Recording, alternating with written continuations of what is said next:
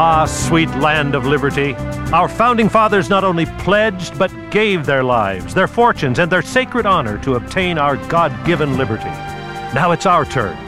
Liberty can only thrive if it's alive in the hearts of a freedom loving people. I'm Dan Matthews, and I'm pleased to welcome you to Freedom's Ring. Here's our host and constitutional lawyer and minister, Alan Reinach. So, why would a national organization dedicated to religious freedom of religious institutions, why would they be interested in, in a bill here in California? A bill attacking the religious freedom of Christian colleges. Our guest today, Stanley Carlson Thies, is the founder and senior director of the Institutional Religious Freedom Alliance. Stanley, welcome back to Freedom's Ring. Yeah, thanks so much, Alan. And thank you for taking an interest in uh, the legislative maneuverings here in our fair state of California. you're you're on the right coast, as somebody recently said. Well, uh, I'm, I'm, on the other coast at least. I'm actually from California, so that, uh, of course, is one reason I'm interested. But mainly because you know policies, and in this case, having to do with religious freedom and sexual orientation issues like that. Even if it's a state issue, is a similar kind of thing that can come up federally and certainly, if a very populous and popular state, uh, trend-setting state like California, uh, passes some legislation on a, a important topic like this, it may well end up being passed in other states or even being picked up by the federal government. So there's every reason to watch what's happening out in California on this. And what is your concern about what the California bills are going to do to restrict the religious freedom of, of faith based institutions? Right. Uh, of course, faith-based institutions uh, they play a really big role in everyone's life, even those who don't attend them, because of the role they play in education and healthcare and and helping the poor uh, domestically and overseas, uh, shaping people's conscience and uh, many other things. And so it's it's important what happens to them, and of course for religious people, it's important because uh, religious institutions are one way they carry out uh, their duties towards God. In the case of the Christian religion, God says, Love me with your whole heart and mind, but love your neighbor as yourself. And one way we do that is through uh, institutions, and we pass on the faith through educational institutions, investigate the world and in a, you know the way God made it, and so on. So these are are really important, but also specifically in this case because our uh, society, just like other uh, advanced societies around the world, or just about every society, is wrestling with this question of how should government treat fairly people of faith who object to certain forms of sexual conduct, certain kinds of intimate relationships, and all those other people in society who think these things are just fine, and that nobody should be uh, harmed because they don't go along with the religious views of part of society. So, you know, how a society is going to deal with religious freedom on the one side, sexual orientation, gender identity, same sex marriage, those kinds of things on the other, is just a really important topic around the world. And so to watch how it plays out in California uh, gives us an idea of how these things might play out across the whole United States. And Alan, I think, you know, for me, uh, it makes sense. Uh, I wouldn't do it this way myself because my views are different, but it makes sense that a society, a government can get to a place where they say we have deep differences about human sexuality, but of course we think that uh, everybody ought to be protected, whatever their sexual conduct is, and so on. And the fact that some people don't like that, that's not going to keep us from protecting in the law that somebody can't get fired from their job in general because of sexual orientation or whatever. And so that's kind of where we have come in our society but of course, at the same time, have uh, religious communities uh, that have an alternative view on these things. And the question is how to deal with, you know, these two different trends in society. It's one thing to legally protect people from being uh, discriminated against. It's another thing. What, what do we do about religious institutions in which people voluntarily go there, say they want to be a student, they want to be faculty, they want to be taught in a certain environment? Should it be illegal for them to follow a practice that the rest of society is not so happy about. Well, and I think that's really the question that we're facing in California. You know, as an employment lawyer who represents workers who, who suffered religious discrimination, I work with a lot of other employment lawyers who are very committed to civil rights, who are committed to gay rights, and for the most part, they respect the fact the, the rights of religious institutions to have, you know, their own views about marriage being between a man and a woman, etc., and think that religious institutions have the right to their views. But those sponsoring legislation don't share that sort of live and let live attitude. Uh, they're taking a much more aggressive tone and saying, look, you have to live by the same rules as everybody else, and you can't discriminate against gays in any way. Uh, you have to recognize gay clubs. You have to open up married student housing to same-sex married couples. Um, you know, you have to uh, accommodate transgender students and, and all of the rest. And essentially, you have to abandon your traditional values and beliefs if you're going to exist in our state. Yeah, so it's kind of an irony. California, uh, in many ways, is very open to and very alive with different kinds of uh, philosophies, religions, spiritualities, and so on. And it really prides itself on diversity and a kind of live and, and let live atmosphere. And yet, in this instance, uh, the legislator who is pushing the bill and, and those who are joining him uh, don't seem to want to do that. It's, I think, really striking that it's not that uh, a religious higher education institution that has unpopular sexual standards that it's illegal for them to have those standards. In fact, that's still protected in California law. Instead, what this legislation says is if you have those standards, then you can't uh, receive any kind of state money in any way, including students who have a Cal grant can't come to your institution to get their education.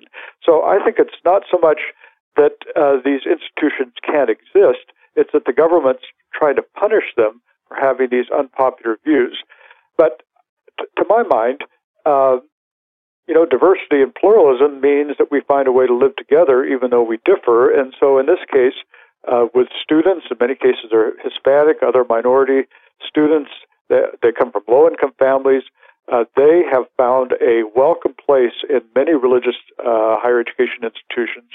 Uh, they find a welcoming environment, low student teacher ratios, uh, a, a, culture of getting support uh, despite maybe being the first generation uh, going to college.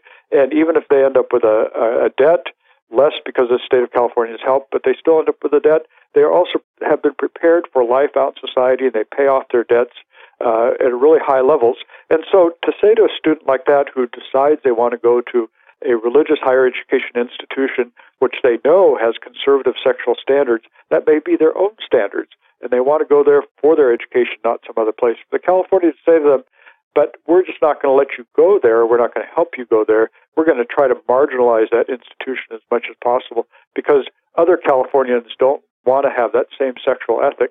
That just seems to me not pluralism. That's not diversity. That's not even helping those uh, Californians who, for their own reasons, have a particular view on sexuality that's not an illegal view at all. And so, why uh, the institutions would be punished and those students would be punished, I think that's the question that lawmakers ought to be asked. So, you know, here's the rub. You know, you insist that our views on marriage and sexuality are not illegal, but the proponents of the bill essentially embrace the worldview that our views are illegal. Well, they that they're the equivalent of bigotry and racism. It's as though we were, you know, white supremacists promoting uh, a racist ideology. Yeah, that, that's that's kind of uh, the tendency to, to say that. So what you're doing is wrong, and therefore the state can't support it, kind of way, even if we're not going to make it illegal.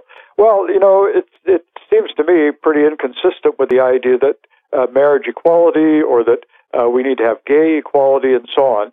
Uh, surely that must mean that we accept that we have different points of view on this. In, in the past, there was a, a consensus of most people that certain kinds of things were bad and others weren't. And now we have very diverse views about that, and the law is protecting everyone.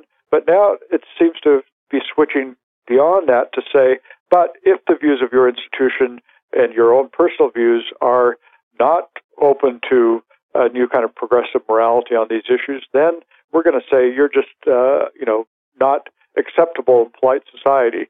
And I think a lot of Californians ought to be very offended by that, that their views are uh, said to be equivalent of, yeah, being uh, a racist or something like that, even though they're actually just saying, you know, we're we're glad when men and women fall in love with each other and want to get married, and we're not saying that nobody else can get married, but this is what we think is right, and this is what we'd like to cultivate. Uh, to say that's wrong, and furthermore, for Californians to become so their zone of tolerance to become so small that they just don't want to see a religious higher education institution that has conservative moral values be able to exist and accept students and uh, have them go out in society and, and live productive lives. I think it's a it's a to my mind a very distorted idea of discrimination when it gets used in this way, and it's going to be very harmful to actual diversity and certainly to many of those families, uh, faculty, students who would just love education that's in a particular moral and religious setting. Well, and you know, you're certainly right when you said earlier that this bill would punish the institutions by depriving them of the state grant funds, the Cal Grant funds for their students. But, you know, this is step one.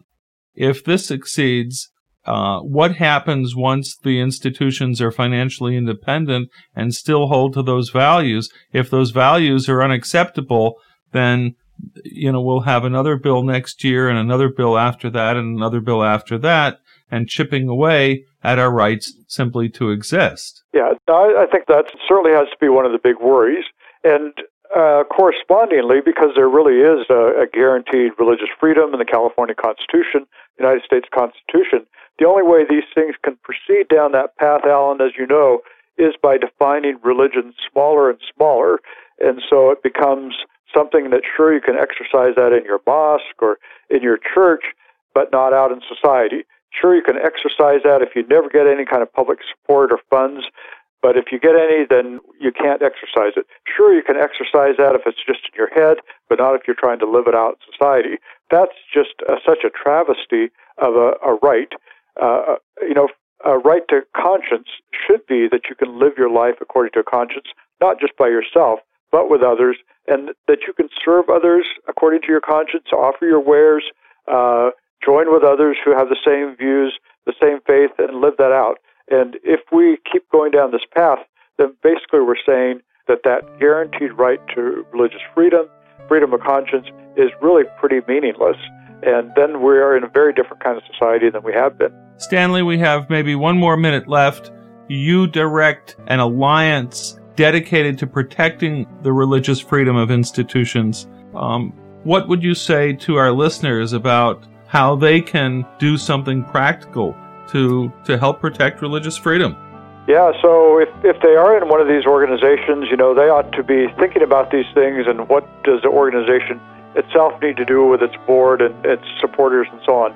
But boy, they probably uh, have connections with these organizations. Some of their friends, colleagues, whatever, work in them, uh, send students off to them, and so on. This is really a time for people to wake up, uh, whether they're inside an organization or just uh, know that they play an important role, and take up the opportunity to call your local assemblyman uh, or to talk this up with your friends. Isn't this a bad way to express the views of uh, diversity and tolerance and freedom of faith and conviction that we say we all believe in. I couldn't agree more. Our guest today is Stanley Carlson Thies, founder, senior director of the Institutional Religious Freedom Alliance. We've been talking about California Senate Bill 1146, a frontal attack on the religious freedom of Christian colleges. Stanley, a pleasure as always to have you with us on Freedom's Ring today. I'm really glad to do it and uh, beat back that bill. Thank you. We certainly pray that we can. This has been Freedom's Ring. I'm your host, Alan Reinach. Until next week, let freedom ring.